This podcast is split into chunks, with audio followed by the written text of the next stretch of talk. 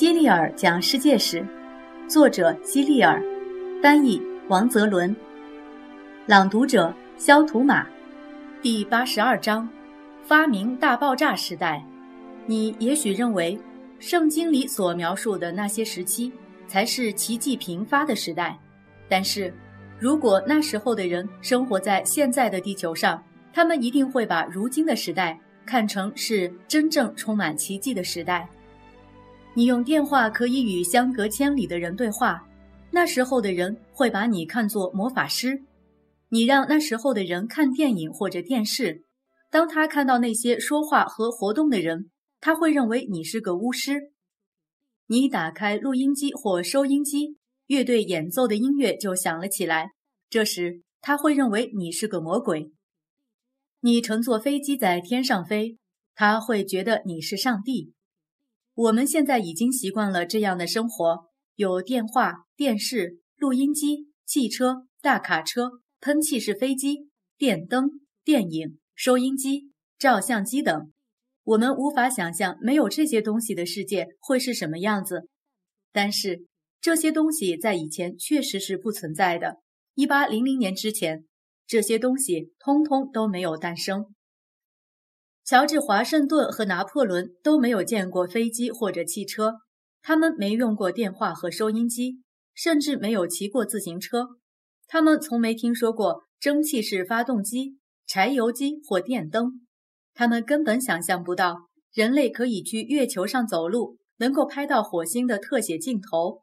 他们更无从知晓电视机、打字机、计算机、雷达和 X 光。在最近的这一百多年里，人们创造出了历史上最多的奇迹，超过了以前所有发明的总和。有个名叫詹姆斯·瓦特的苏格兰人，他是最早创造出奇迹的魔法师之一。不过，我们应该称之为发明家，而不是魔法师。瓦特在用火炉烧水时注意到，水蒸气可以把水壶的盖子给顶起来，他从中得到了启发。既然水蒸气可以顶起壶盖，那它也就能推动其他东西运动。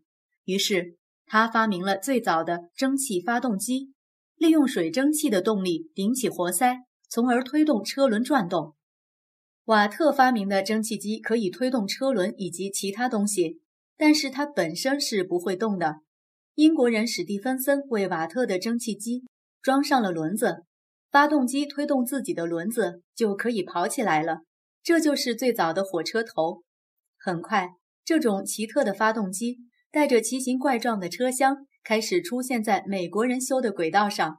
一开始，这些火车只能跑几千米远，比如从巴尔的摩跑到费城。后来，有个年轻人想把瓦特的发动机装到船上，用它推动船的轮桨。这个年轻人就是罗伯特·富尔顿。他遭到了人们的嘲笑。他造的船也被称为富尔顿的蠢货，但是当他把发动机装到船上以后，船真的可以靠机器航行。富尔顿给了那些嘲笑过他的人一个有力的回击。他把自己的船称为克莱蒙特号，他定期沿着哈德逊河的河道航行。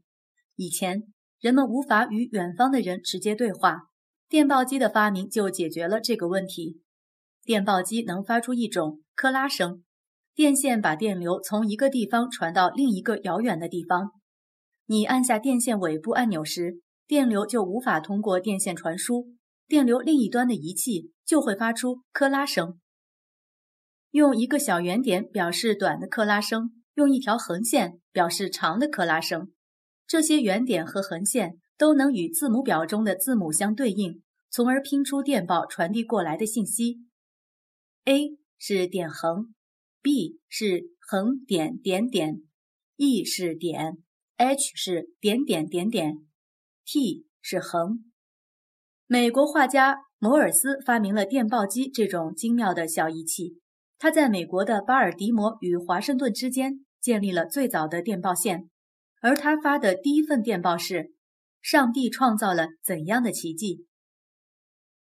有位名叫贝尔的老师，为了帮助聋哑儿童感受声音，一直在想办法。想着想着，就发明了电话。电报机传递的是电流声，而电话传递的是人说话的声音。发明电话后，人们就不用再去记忆那张与电报内容相对应的特殊字母表了，也不用再看着电报把那些点和横线翻译成字母再拼写出来了。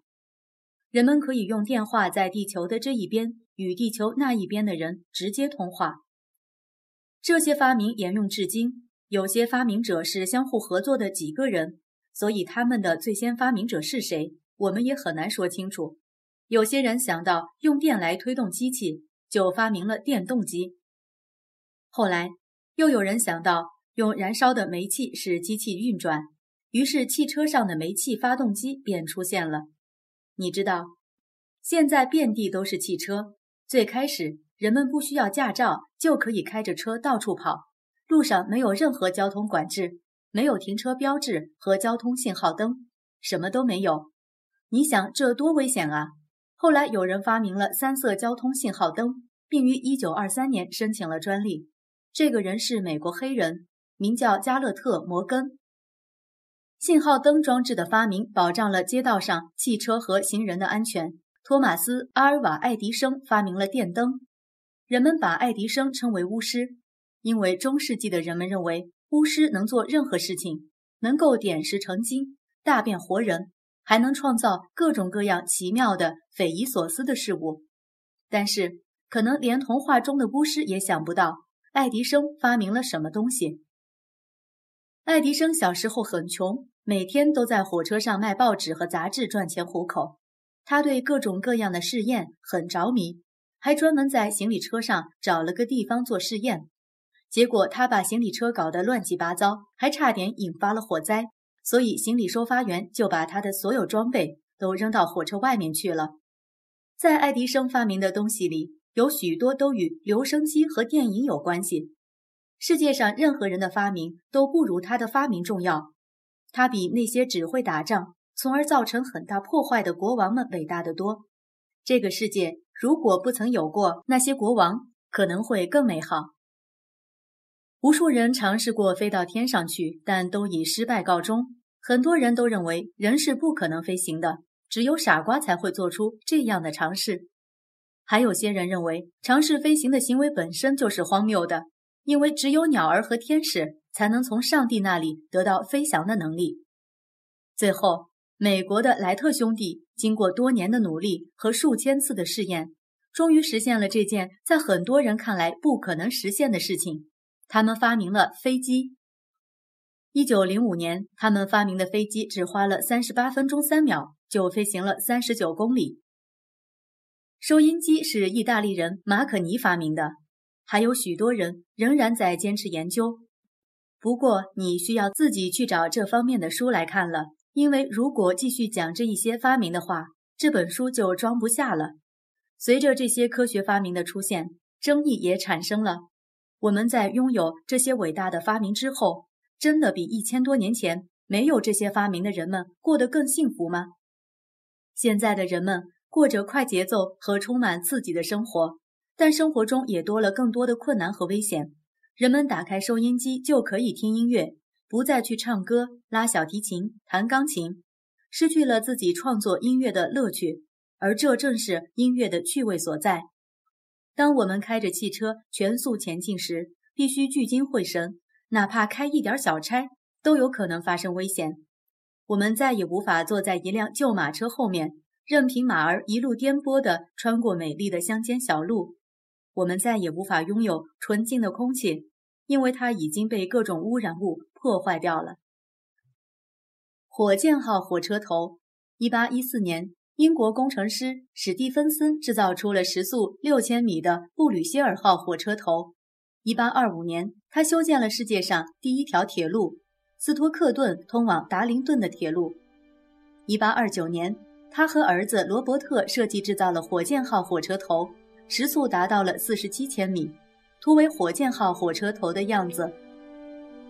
莱特兄弟的首次飞行，一九零三年十二月十七日，由莱特兄弟发明的世界上第一架载人动力飞机——飞行者一号。